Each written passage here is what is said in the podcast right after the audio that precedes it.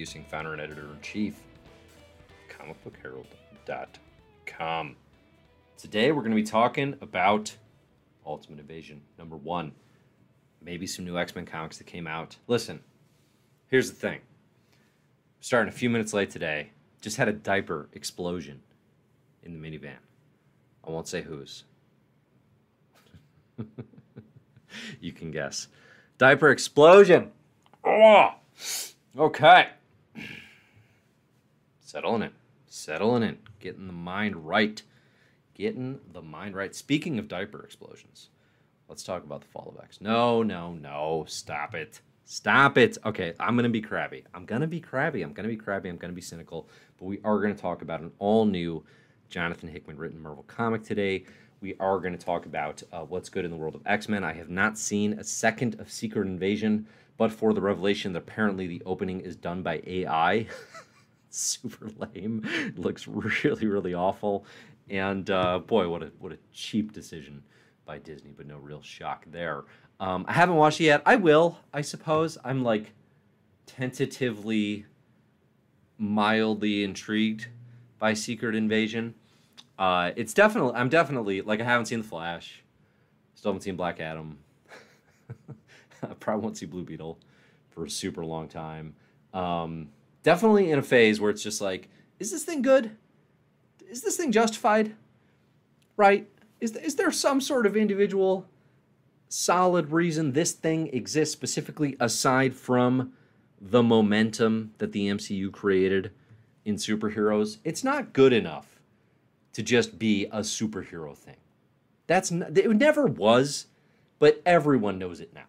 Everyone knows it now.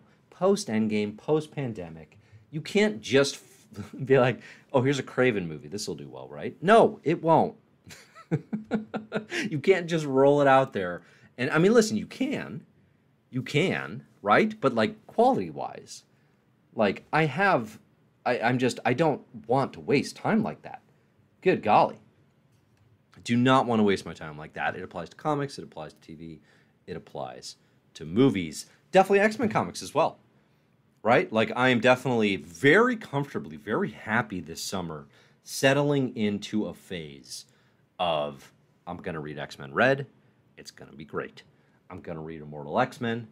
Everything else is on a maybe a quick scan, need to know basis, right? Prove that you are worth the time. Prove that you are doing something interesting. I don't just need to have everything anymore. I didn't used to read every X Men comic, then it got super interesting with House and Powers, and guess what? Now it's kind of back where it was. Not bad, not like pre Hox Pox The Lost Years, but like it's not that discernibly different than post Second Coming, Messiah Complex. You know, like people are people are so easily X Men fans especially, but in general, right? They're so easily offended by this notion that the post Hoxpox era would have like settled back down to the mean. It's like we've been there for a while. Stop pretending. I'm gonna stop pretending. Okay, things are fine. Some stuff is good. Some stuff is really good. That's what we're gonna celebrate, and that's what we're going to focus on. Okay. Um, Xavier says that's more a statement about your time than about comics, isn't it? No, it's not actually, because the time that I'm using will still be read to read comics, just ones that are good or have the potential to be great and really captivate me. I'm not less interested in comic books. That's not the problem. like I'm exceedingly eh, obsessed. Can't shake it. Won't shake that. I just the reason we had an ultimate diaper invasion as uh, as somebody very well JD puts here in the comments is because I had to go to the library to pick up straight up the full bibliography of Daniel Clowes, like ten graphic novels. The, the the time to read comics and how I want to spend my time that is not the issue. The issue is in increasing malaise, in increasing laziness, in increasing lack of innovation amongst superhero comics and Marvel And listen, this this is a healthy place for everyone to get to.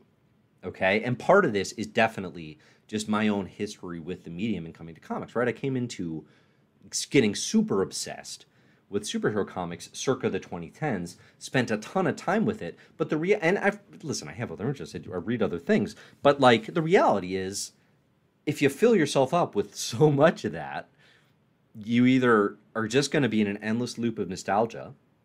We'll talk about Ultimate Invasion and how it relates to that, um, or you're going to find new things, right? And I, I am just as I get older, it's just like, why would I not be seeking new experiences, new things, um, attempts to push this medium that I love so much in increasingly entertaining directions instead of just like the same cycles that I've seen for decades now in this comics history. Like, listen, it's a blessing and a curse to to more fully comprehend the history of Marvel Comics because you see the same things repeat. You know, it's more exciting your first go through. And honestly, that there's definitely a part of me that that is what I'm thinking about Ultimate Invasion. I had a fine time. Okay, I had a fine time with Ultimate Invasion. I was very excited to read it. I was not excited to pay nine bucks for whatever 40 some pages of comic and some sketches in the back. Can I get the version that doesn't have the sketches and save like two bucks? Do not care about Bryan Hitch sketches. Um, enjoyable read. I'm intrigued by where things are going. Heavy nostalgia factor. It's a weird thing for me, I suppose, because I came to Marvel Comics later, to feel a book so such weaponized nostalgia targeted specifically at my tastes right? So much of what we see in in comics nostalgia is often you know the 60s stuff right? Stanley the Manly, jack kirby and of course steve ditko and john romita rip um, but also the 80s stuff right? Like you're going to see a lot of frank miller nostalgia you're going to see a lot of alan moore nostalgia all that stuff uh, it is it's a weird sort of cycle of nostalgia now to be like Ultimate Universe nostalgia, Jonathan Hickman's own self referential nostalgia, you know, and all these things that I've loved and championed for years now being a bit regurgitated, you know, and I, I can't quite tell how much of that is the fact that it's Bryan Hitch on this book. I feel like that, listen, there's shade to be, like, I won't say no shade because there is shade to be had when it comes to Bryan Hitch. But this feels like a bad fit, which is ironic because it is an intentionally self referential fit to the flippin' visionary who made the Ultimates a spectacle. Okay? Credit where it's due. The Ultimates were a comic book spectacle. The Authority was a revolution in superhero comics, in large part because of what Bryan Hitch did, circa the turn of the millennium. But going back to that well in 2023, as we're trying to seemingly turn a new leaf and create a new ultimate universe, it, it just feels regressive. It feels like the opposite, right? It just feels like, oh, so are we are we just trying to recapture what we had? I also feel like Hitch is a bad fit for this book, frankly. And what's happening here, there are books in recent years that Hitch has drawn that I have greatly enjoyed. I think he's a okay fit on Venom. I really like the Hawkman work he did with Robert Venditti over on the DC side. Okay, um, that I think Hitch can if Hitch can get out of the comfort zone of of what was big 23 years ago. Uh, I think he can be a really interesting creator. So it's like, listen, I, I don't think this is like a talentless individual, incredibly influential, important comics artist in the history of comics, Marvel Comics specifically. Uh, but I mean, not a good fit on this book. It's not a book I enjoy artistically, and I think that is probably the the easiest. I don't know if it'll be a comment or if it's just me thing, but like it'll be it, like with House of X and Powers of Ten. There's a few reasons they were more interesting, but artistically, with Pepe Larraz and RB Silva and Marte Gracia syncing everything together, there was also like a real oh superhero comics are changing visually moment as well. And with Ultimate Invasion, it is the literal opposite of that. nothing is changing. Everything is regressing back to where they were. I like the idea of utilizing Hitch if you were trying to reference like a one off, you know, like if in the Avengers run where Hickman, you know, has the Ultimate Universe sudden thing before Secret Wars, if that's a Hitch drawn comic, that's cool. That's a good reference point. Um, I don't think it worked here. And for three more issues of this to all be Hitch, I don't think it's fit. Uh, I just don't. As far as the actual content here, um, Hickman writes the best maker. There's a plus. There's a big plus. Reading this again, I, I did definitely have the thought of, oh, I would just read a four issue Hickman Maker limited series, right? And I think in a lot of ways that is what this book feels like and what it is going to be. And like that's a win in and of itself. I'm here for that. I'm interested. That's great. I think again, there's those undercurrents of weaponized nostalgia where it is just like, okay, we're hitting the Illuminati well again. We're hitting Hickman's Maker again. We're doing the Reed versus the Reed thing. Like, there's a lot of referential sort of, oh, you loved that before? Like, here it is again. And like most Hickman projects, that's probably not going to be a problem by the end of things. That's probably not the focus. An assumption, but I, I think one based in a lot of a lot of comics. Um, it's probably going to net out fine. I'm intrigued by what the maker's plans are. I like watching him run circles around the Illuminati. I like that the Illuminati in this book. Oh, spoilers. we dove right in. Okay, we dove right in. Uh, spoilers will follow for all the comics books that we discuss. If you have not read Ultimate Invasion today, uh, listen, I don't, I don't know that I would recommend you go and pay nine bucks for this comic. Like, listen, I like supporting your LCS, but why is this comic nine bucks? Most are four, most are five. Did this feel like a nine dollar comic to most of you? Genuinely curious on that one.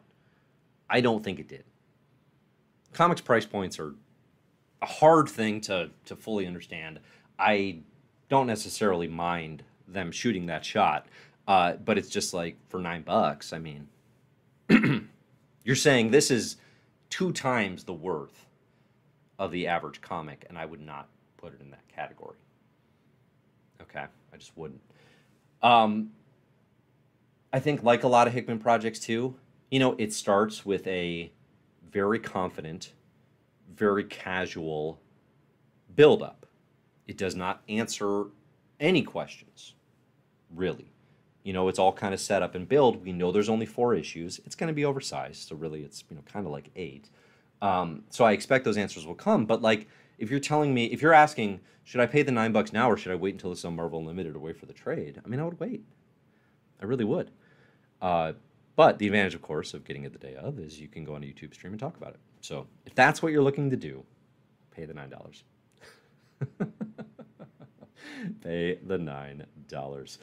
Um, so it's expensive comic book. That's fine. Spoilers are going to follow.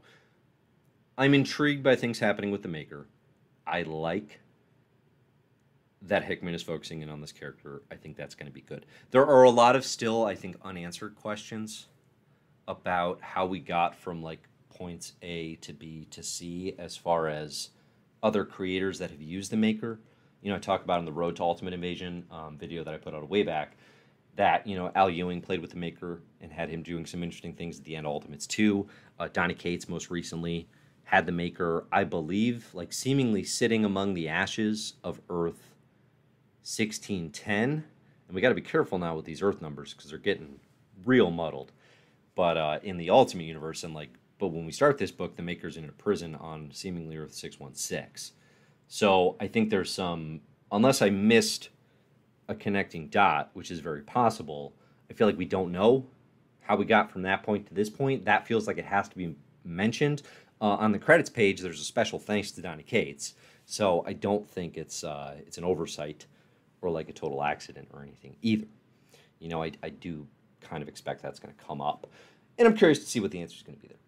I'm definitely curious to see what the answer is going to be. Let's see. Nobody, nobody feels like nine dollars was a fair price point for this book. JJ says this was a 3.99 book at best. that's I mean that's harsh. Like if you're listen, if you're gonna produce more pages, like yes, I, I understand charging more for it. Um, five or six ninety nine seems like probably the reasonable the reasonable price point for this. Um, but yeah, like what? How did the maker get here? I don't know. Nobody knows yet. Okay. Um, let's see. Xavier says, I'd also really like to ask Hickman what the relative age of the maker is now. The man has had so many years out of accelerated time. Yeah, sure. Some questions, some maker questions. But I like that the focus is there. I'm very intrigued by the ending of this. Um, so the ending of this book is, you know, is really the one thing we have to to focus on and kind of theorize and talk about, which is what is the maker's plan? The maker's making something. The Illuminati's trying to stop him. They are very ineffective. very ineffectual at trying to do that. This is not seemingly going to really be an Illuminati book. You know, that's kind of just like almost like Easter eggy stuff. Um, the maker's plan here is to create his own world, which is what he's always wanted to do. Uh, create a world that he is in control of, and and that he can fully, you know, basically build. And he's in Earth. What do they call it? Sixty one sixty now. So it's a combo of six one six and 1610, which are 616 is the primary Marvel Earth. 1610 was the Earth number designated to the Ultimate Universe. We now have a merger of those in 6160, and that is this new Maker Earth, or taken over Maker Earth. I'm not or merged. I'm not sure which, where he has seeming he has not only taken himself there, but he has also gone back in time to the point that he is the same age, or whatever age he is, same look, and he is working in a lab where the spider's about to bite Peter Parker, and instead of biting him, the maker swats it off at him, takes the spider, and says, You were about to get a spider bite, let me take care of that for you. Right? So he stops the genesis of Spider Man. I think you could read that as the maker attempting to stop the genesis, stop the actual, basically 60s creation of Marvel comic book heroes and and kind of the age of heroes and villains. Um, but I suspect there's quite a bit more to it than that. You know, um, I, I think a version of Marvel Comics where everyone is depowered, except the maker, is very boring. it has been done in various incarnations. There was even a miniseries called Powerless. Um, don't look it up. You don't need to. But uh, so I doubt it's that but I'm I'm definitely intrigued by what that could mean. I'm intrigued by what that could mean and what he's trying to do. I mean, one of the first thoughts I had was the maker does have a conversation with Miles Morales in this book, and he says, Hey, we're alike. You know, we're the two beings that after Secret Wars were sent from the Ultimate Universe to Earth 616 of course, seemingly no one remembering that Jimmy Hudson also made it through. that just never comes up anymore. Um, and he basically he's like, I respect you because of that. You're you know you're one of my people. Um, would you like to come to back to our universe with me? And Miles says, No, thank you. I'm good. Possible that he's stopping that Spider-Man story so there can be a Miles story. Maybe feels like that's got some potential. Maybe that's just the Spider Verse talking. Um, there's got to be more Miles in this. He was heavily involved in the setup. He's on the covers. It'd be very, I mean, it'd be funny, but it'd be very misleading if the extent of Miles' role in this was to wake up shocked that the maker was in his bedroom and tell him, "No, thank you, I don't want to play." I, have to think there's maybe a little more to it than that. Uh, Tevye here is asking, "What does this mean for Jimmy Hudson Wolverine?" Nothing. I promise you, Jimmy Hudson's not going to come up. It's not going to happen. It means nothing for him. Um, Okay. So I want to hear people's thoughts. Like, what, what is the maker doing? What do we think? What is the ultimate plan? I mean, my read on the maker is, you know, this quest for. He's a bit like the High Evolutionary, you know, in some regards, like this quest for sort of self-prescribed godhood and and like evolution to its ultimate peak creating sort of the perfect society and the perfect people and being at the head of all that. Um, Al Ewing took that even farther, where it was like perfect universes you know, and that sort of thing. But given that they've pushed it that far, what is he doing stopping a Spider-Man spider bite? Right? Like like what is the like cuz that's a very small stakes goal, especially to be doing himself taking a hand in that role very literally. Um, is he literally just going to be stopping superhero origin stories? Like that doesn't feel right. You know? And then I think the piece of this that I'm definitely most interested in is where does this build that creates something new? Because there's a lot of talk of okay, an Ultimate Universe will be restored at the end of this. We know it's going to be Ultimate Invasion, and is then going to lead into Ultimate Universe number one, which is um, going to be the kickoff for a new Ultimate Universe, and um, like it, it can't just be a nostalgic. I mean, it could be, but I, I would be very disappointed by this. A nostalgic sort of like recreation of a thing that we liked, right? Like this is a genuine opportunity to be reimagining how Marvel a new Marvel universe could work and could look. And I think that's something that Hickman as a creator is especially interested in right now. Right? If you follow the Three Moons, Three Worlds stuff, it's all talking about world building all the time. Right? Creating new things from the ground up. This does not seem like an individual who would be especially interested in like how do we bring back you know, uh, uh, Spider Woman from the Ultimate Universe. Like, like you can have that character play around or whatever, but like this is an opportunity to say it has been 23 years since the Ultimate Universe debuted. If we're going to do it again now, what does it look like? Not how do we create a roadmap to just recreate the same Ultimate Universe? Like, that's the most boring answer, I think. Um, so I'm curious. I'm definitely curious to see how this is going to end. Uh, but yeah, I mean, definitely kind of, I should have had, you know, tempered expectations, I think, from this first issue. Um, hopefully, the second you know, it's it's going to answer more questions. It's going to tell us a little bit more about the direction. But I mean, if your if your comparison points are the excessive highs of House of X powers 10, I mean, obviously this doesn't get there. Right? I mean, no question about it. Like this feels it feels like a throwback and not in like the best way. You know, I mean, it doesn't feel that different than like when Jim Starlin comes in or came in to do like graphic novels, like Thanos graphic novels in the 2010s, where it was like, I love this creator. They own this character. Nobody does it better. But this is very much them speaking to a Marvel universe that existed when they were in their prime, coming up telling their best stories and that's a bit of what I feel here with Hickman and and the Illuminati and the Maker. Like this this is a greatest hits project. Right? So, it, whereas Gods, this thing that's coming later, that feels like genuine creation.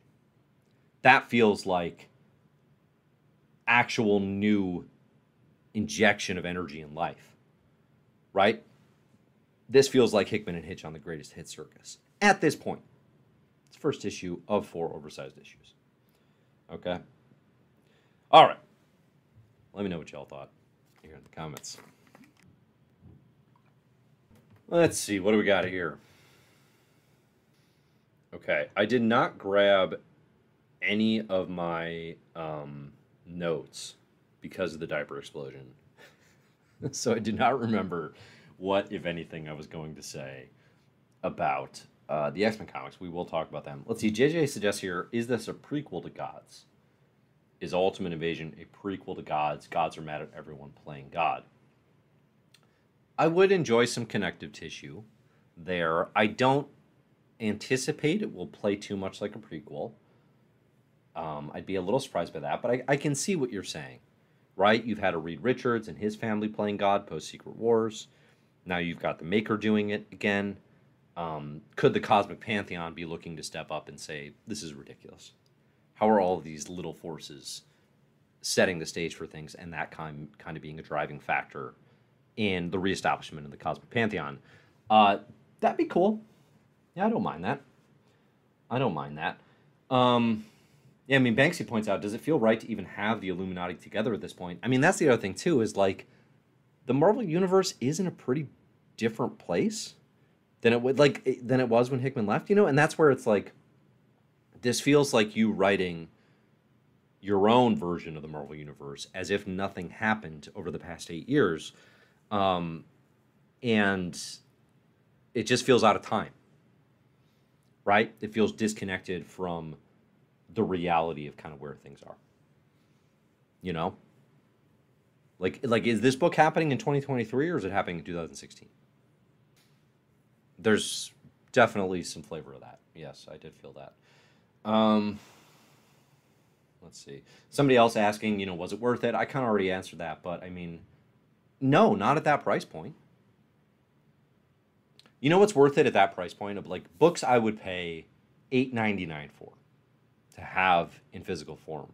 Any issue of the Black Monday murders, which varied by size and price, but those were rich, dense texts.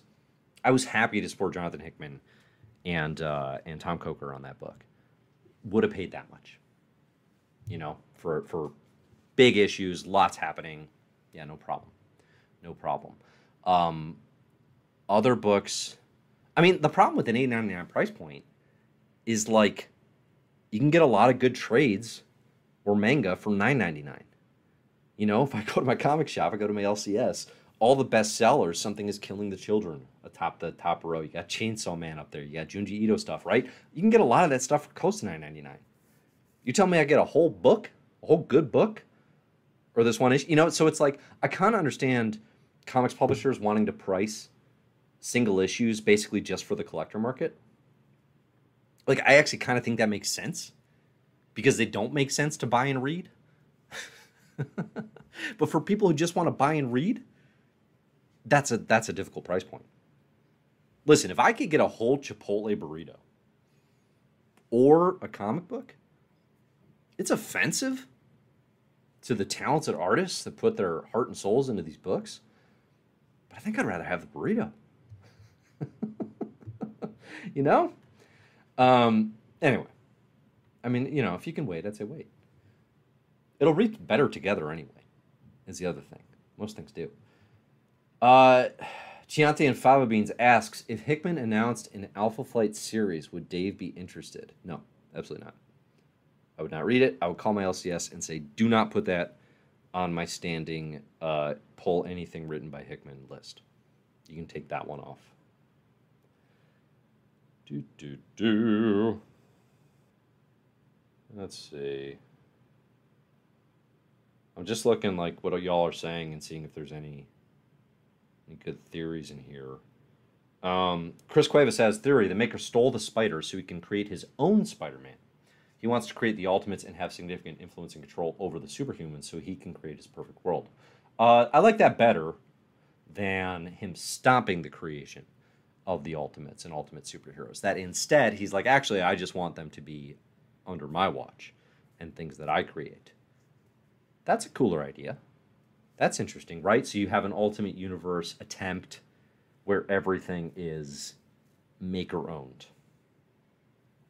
They should get this comic sponsored by Maker's Mark. Or I should at least I should get my coverage of Ultimate Invasion. Talking Maker by Maker's Mark. No. Um, ooh, what should we call it? Making little makers with Maker's Mark. That's what I did three times. That's why we had a diaper explosion in the van. um, uh, really, I just want some Maker's Mark for free out of this. If anybody can make that happen, that'd be fantastic. Let's see. DJ Rally points out, think about the talented artists that put their heart and soul into the burrito. That's a fair point. Underrating sandwich artists in this conversation. Uh, Randall asked, "Did you read Venom? It rips this week." Okay, I'll check it out. Braden says, "How about Jed's Avengers?" Yeah, I mean, let's give it a give it a six issues, and I'll I'll catch up on Marvel Unlimited kind of thing. Definitely, I, ho- I hope he can pull it off. Ooh, seeing a few issue twenty one of Venom was great. Okay, I mean, now that it seems to be like purely an Al Ewing cosmic insanity thing, I should probably just be reading every issue of Venom I think it seems to be finding a, a rhythm, even though it took, you know. But that's the thing. Like that's the nice thing about Venom is like because it was Ram V and Al Ewing, it's had space to find a groove, and it's finding its groove at like you know the twenty issue mark. You know, whereas all these books that get five issues and they're out, like sometimes it takes time to find a groove. Not every not everything that's launching here is this perfect limited series. Um, yeah, no, I need I need to read some more Venom. I'll catch up there. Let's see. Uh, somebody points out everybody sounds like they're talking, you know, in big philosophical thoughts. yeah, that's you should read some Hickman comics sometime. that's how every, that's how every one of his characters talks all the time. That has not changed. That will never change.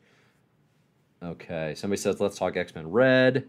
We can do that. Randall says to be honest, I'm tired of Maker. I don't think you're gonna like this book if you're tired of Maker. I, I'd be surprised by somebody who's like, well, I didn't enjoy the Maker bits but I liked Ultimate Invasion. I don't think that's going to be a take. Let's see. Um, JJ asks, "How was the time away minus exploding poo?" I, I what did I? I mean, I only missed like one week. oh, honestly, it wouldn't have been much to talk about anyway. Uh, it was great, frankly. It was awesome. Did lots of things, lots of fun things. Got to see a lot of new places. Uh, read a ton of comics. Of course, I did. Of course I did. Let's see what's been good lately. I read uh, the Neil Gaiman lib- uh, libraries from Dark Horse Comics. They have like three volumes of like Neil Gaiman short stories. Some really cool stuff in there. Had a good time with that. I started uh, just recently Grant Morrison's book Luda. I'm only like 15% through on audiobook, but having a great time with that one out on the bike rides. Uh, like I mentioned, I got every Daniel Clowes book in history. in my room right now. Read Ghost World for the first time. Um, not an all-time fave, but good. good work, obviously. Uh, what else? What else? Anything surprising that I really enjoyed? Ah, oh, there was one thing. I'll, I, it'll be updated on the best comics of all time list, I'm sure. Um, played a lot of Hollow Knight as well. Got into Hollow Knight for the first time on some long flight rides, and that was awesome. Rode that Switch until the battery died, baby. Playing some Hollow Knight. I'm kind of stuck on a boss now, though, which is like my least favorite to be in a game, least favorite place to be in a game, but we'll see. We'll see how things are going. The Bulls look like maybe they're actually going to blow it up. Things are good. Things are good here. Uh, all right. What other questions do we got? Do, do, do, Dante says so. Hickman ignored everything Cates was doing in his Venom run and forgot there are more Ultimate characters in the six one six universe. if it never is explained why the Maker's in prison and and how he got from a burning Ultimate Universe to six one six, then that will be a true statement. but we have three more issues to go. That could come up. It would be very. It would be actually disappointing if it didn't. Be eh, not not necessarily because I need him to be beholden to specific continuity, but like that is one big thing, big swing that happened at the end of a pretty popular run, right? With Venom, they again they had the special thanks to Donny Cates. It would be strange if that didn't come up again. I would not at this juncture treat that as he's ignoring it. I think it just hasn't been explained yet. Would be my take. Um, the forgetting about Ultimate characters, I mean, listen, Jimmy Hudson isn't coming to the story. I promise. Okay. Do we have anything more to say about Ultimate Invasion? More people popping in and saying, why is this book $9? Yeah, I mean, it's, listen, I never want to talk about the price of a comic this much, but it's obviously too much. Obviously. Okay. Banksy points out the special thanks to Cates could be for just letting him scrap his story. If Donny was just like, no, it's cool, don't bother. and they're like, thank you. Thank you for not making us actually adhere to continuity. Um, unlikely, but that would actually be pretty funny. Okay. Let's see. All right. Comics. What else came out while I was gone? We talked Ultimate Invasion. Uh, the best book that I read. So, okay, two books that I read. X Men wise, Wolverine 34 and X Force 41. My only thoughts on these are Ben Percy's Beast has really become like a must read villain. Like I'm I'm really excited about this Bond villain era of Beast. Like like now that the the gloves are off and it's not this kind of gray nuance of like a character that we know to be a hero doing bad things and it is instead just a straight up supervillain. It's really deliciously fun. um, again, like that's the only thing I have to say about these books because they are otherwise spinning their wheels and just kind of doing their thing and having fun with it. But uh, but man, Bondian Villain Beast is a really good time. It's a really good time. Like that is appointment reading for me. A lot of these, you know, I'm skimming through the book until it comes to Beast, and then I'm reading everything, flipping reading everything Beast has to say at this point. So I'm enjoying that, uh, frankly, immensely. I do think too, like Bondian Villain Beast is for sure going to be part of how mutant kind, you know, recovers from the fall of X. Right? Like he's going to have a plan. They're going to bring him back into the fold. Um, that that sort of, I don't know if it's going to be um, a recovery for the character, but like it's going to happen. It's going to happen. Uh, let's see. Um, and then the other book, like the one book that is definitely the most worth talking. Oh, so Timothy asked a question here uh, related to Ultimate Invasion. Wait, isn't Black Bolt dead? I'm so behind on my Inhumans.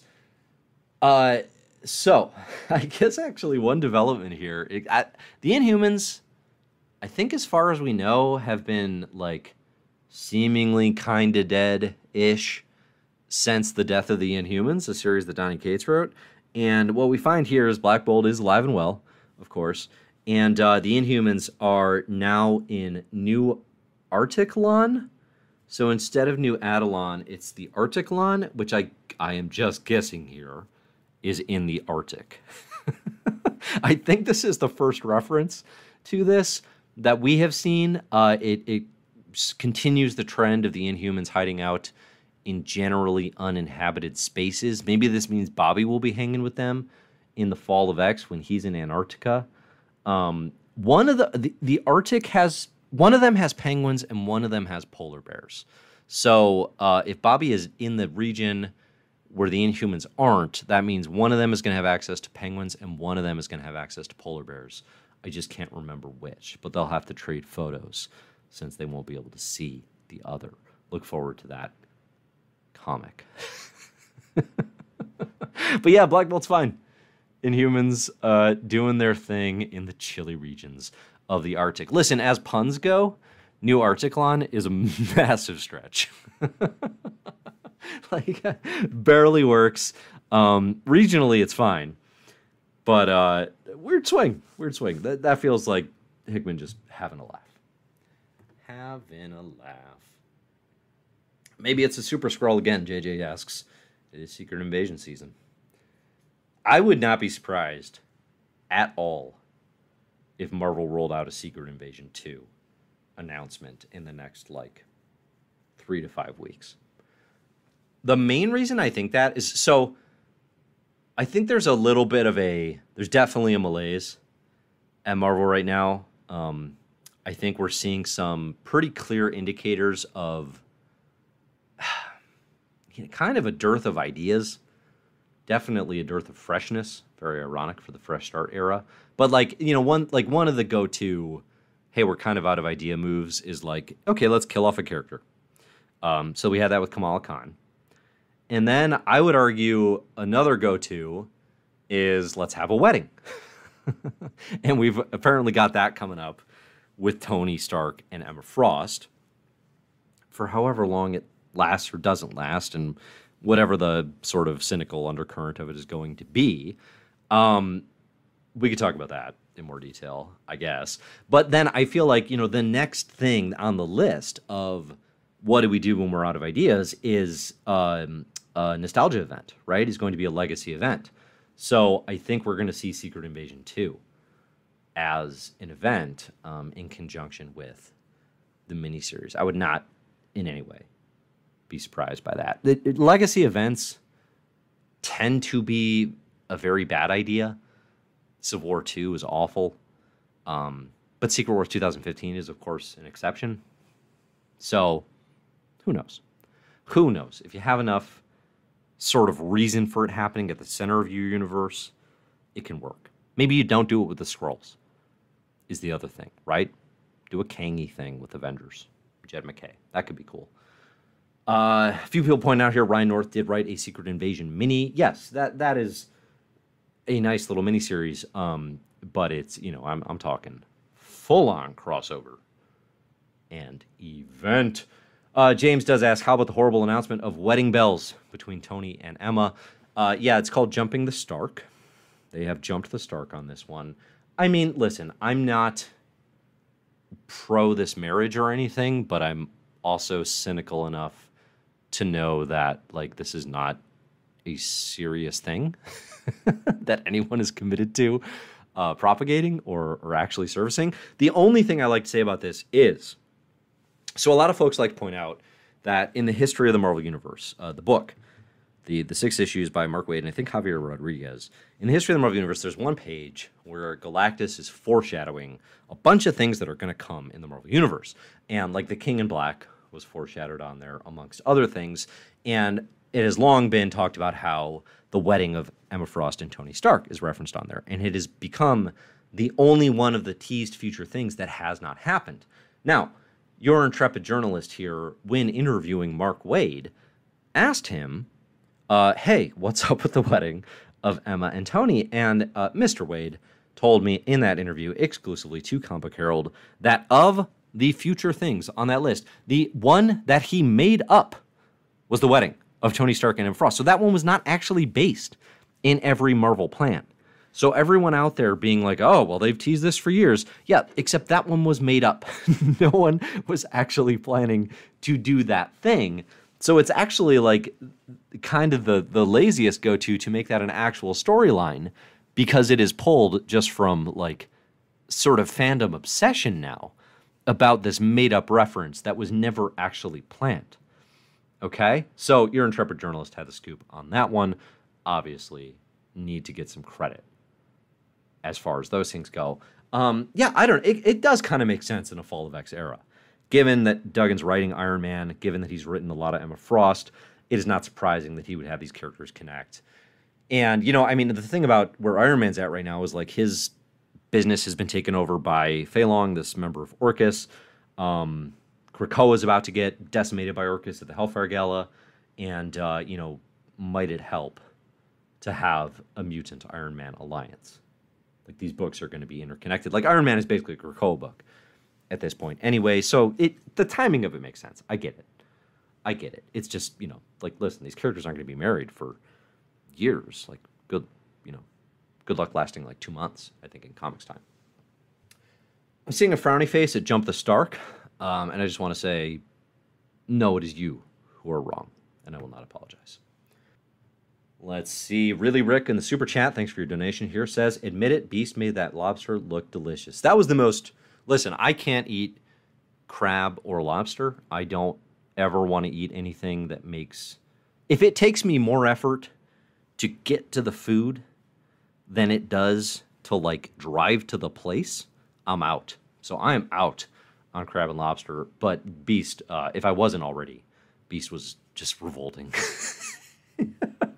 eating the lobster. Although that actually kind of feels like the most true to life depiction of Beast eating, just like stuff all up in his fur. How would you keep that off? You know, like so. But yeah, he was just nasty with that thing. Uh, let's see. Keontae says Beast versus Squirrel Girl. Let's go. Uh, I don't know if that's referencing to something specific. If the request is simply to have Squirrel Girl come take Beast down, yeah, I'm here for it. I'm here for it. I think that would be awesome. Okay, uh, the one book that I did want to talk about is X Men Red. Okay, um, X Men Red's good. It is, I think, unquestionably the best X book at this point. Issue number twelve came out last week, and uh, it's by Al Ewing. Of course, it is setting up the the Genesis War and the return of Genesis and and Amenth. Um, it, it's awesome. This book is so good. It's it's pulling from Ten of Swords. It's pulling from the legacy of Amenth and Arakko and Okara and all that good stuff. Uh, there's some huge mysteries right now about like Genesis. You know, was freed from the Annihilation Helm, and yet she's still on this path of conquering throughout uh, Okara in Amenth. The, the regional logistics of this are just a nightmare. Um, but she like she goes and she takes over the White Sword. Uh, turns out John Ironfire, this character we learned about in Sins of Sinister, that he is like the White Sword's like one of his first deputies or generals or whatever he calls them. Um, and he frees John Ironfire from his control and sends him to Arakko on Mars to warn the mutants that Genesis is coming. But like this is great. This is this Arakko stuff is all new. It's all fresh. It's all very exciting. Um, this book, like Ewing, has such masterful control of these characters and their continuities. Uh, there's a little joke between Sunspot and Nova that made me laugh out loud.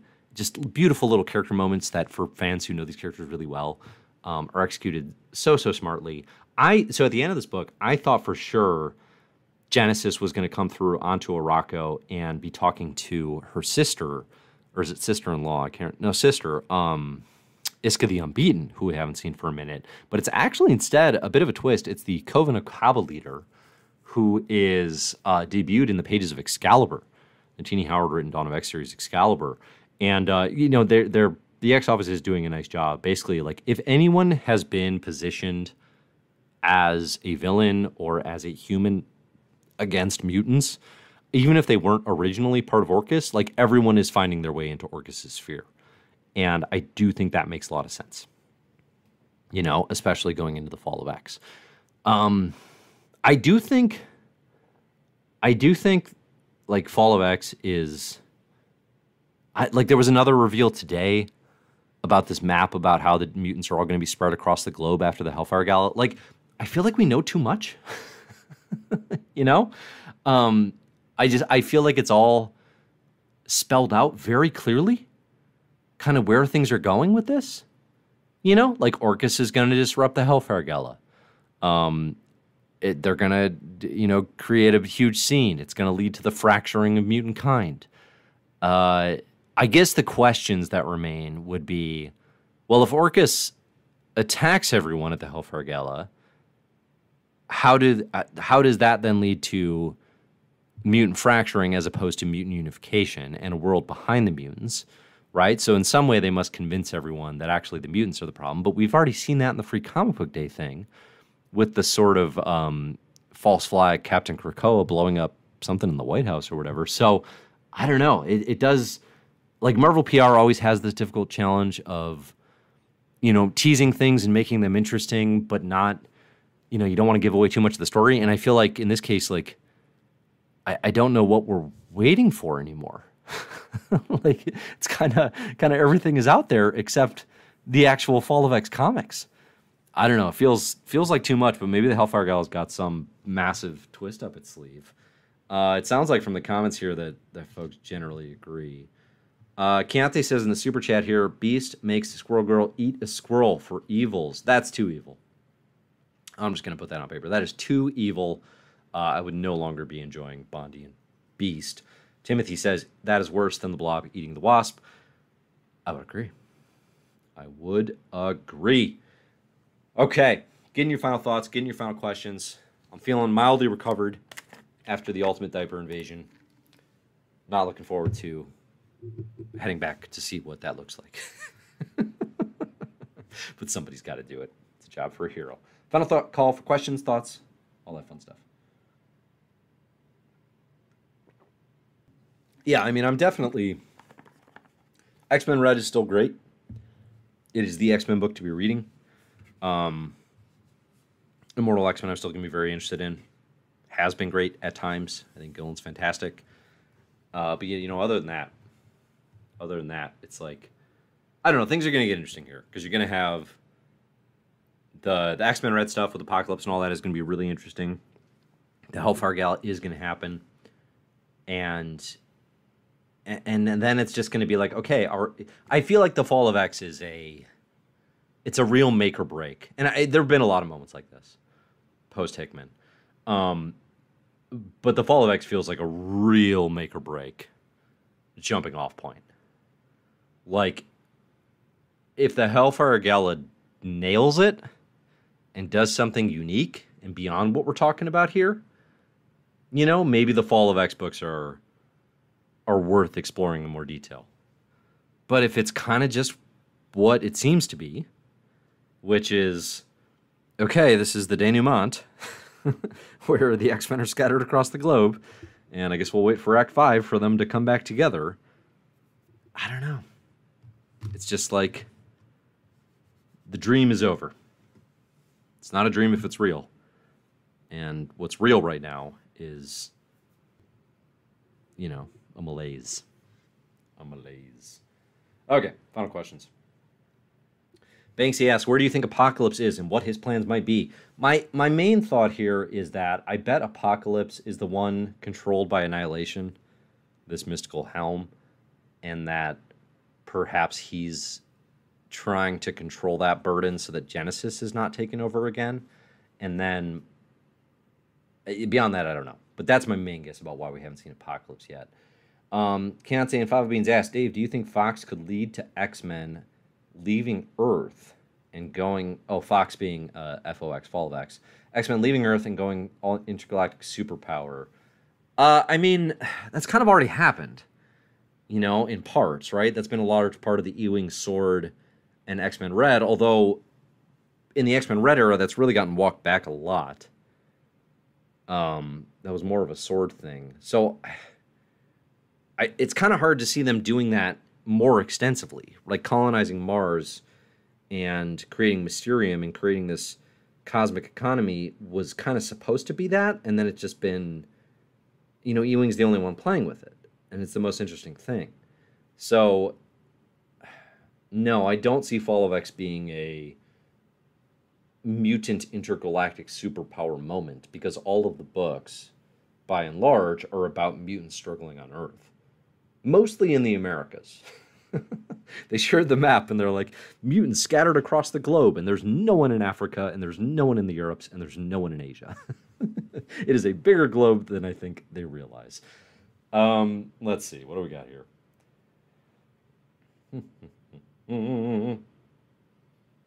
Thank you, Base God asks, why can't Storm and Genesis just be frenzies? Maybe they will. They won't.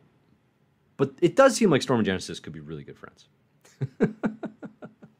that I, I, like the idea of them working together, perhaps more than I like uh, this war that's about to happen. Adrian asks, "Will the X Men return to the Outback?" Not according to the map that was shared today by Marvel. But honestly, like, why not? why not? I'm seeing a few people say the new Hulk run is off to a good start. What is it? One issue? Out at this point. Um, give that a look eventually for sure. Let's see. Do, do, do. Uh, somebody asked, have they announced Sabretooth Part 3? No, I don't think so. I don't think so. Braden says, there's really not much imagination in the X line these days compared to the start. Uh, yeah, I, I mean, I think that's, there's a lot of limitations now. And a lot of those are self imposed but it does feel like they're a bit they're stuck. And Fall of X is going to disrupt that a little bit. We'll see to what extent. But they're definitely kind of trapped in in this thing that they've built, which is Krakoa, which was always going to be a challenge. I mean, year four of a new idea and a new status quo in comics time, there are not a lot of examples of that having tremendous success you know um, there are no examples of a whole line of shared universe books having integrated synchronized long-term success. I'm saying that without verifying it in any way. But i don't think there are unless you count 80s x-men which I mean, comparatively, is barely a line. It's three books, three, you know, three, four people essentially at the head of it. So, like, it is kind of a thing that just it, comics generally don't work this way. Um, you have long sustained runs. Maybe you have two books intersecting, a la Hickman Avengers and New Avengers. You don't ever have a shared group line of eight to 10 X Men comics, all firing on all cylinders four years into a status quo change. Right? That doesn't happen. And like there's a reason it feels like it's not happening here. because it never has. And it probably never will. You know? Um, Chris Cueva points out Valiant 2012 to 2018. Valiant did not make it to 2018 successfully. That's the thing. Started off super hot, right? And listen, if you stuck with it, God bless you. but like, that's hard to do. Super hard. They gave it a go. They gave it an absolute go. It's in the conversation for sure. Okay. I think we're good. I think we're good here. Um, okay. Next week, let's take a look. I mean, mostly, again, I'm going to be reading Grant Morrison's Luda. I'm to be reading, uh, for my Marvel this year, I'm talking the the last new X Men chapter written by Morrison with Marc Silvestri, which is Here Comes Tomorrow, and Astonishing X Men by Joss Whedon and John Cassaday. So we got that coming up in my Marvel this year. Uh, and um, that should be interesting. Check out that podcast if you haven't already. Let's see, I'm trying to check out the comics of June 28th. We're going to be. Do we have any X Men books before the fall? Heralds of Apocalypse. Okay, so that'll give us something to talk about next week. Big Al writing Heralds of Apocalypse. That should be interesting. Seemingly the only book on that vein, so we'll have to find something else to chat about. Wonder what that could be. JJ asks, What did you think of the Kraven trailer? I could not even be bothered to watch. It, listen, I used to find it very funny. I still do to an extent that Sony is just doing these psychotic Hollywood big picture, big budget releases of not even Spider Man's most well known villains. Um, but now it's like it actually kind of bums me out. It actually kind of bums me out uh, because it's like it's such a bad thing for for superhero media. You know, like audiences have caught on. Like audiences get now that there is just a glut of this stuff because you think you can make a buck you know, because all these studios are riding the coattails of the MCU actually doing a thing well. And I just, I, I'm increasingly like, how much of the MCU's struggles right now are actually of their own making versus a, a theater experience that is like Black Adam, Blue Beetle, Kraven. like, like this era of superhero movie making was never going to be easy but it's made so much harder by studios that are just like, so we just have to do bare minimum on this on this BS, right? And we just roll out a soups thing and it'll do well. Kraven knows Spider Man, right? That'll make some money.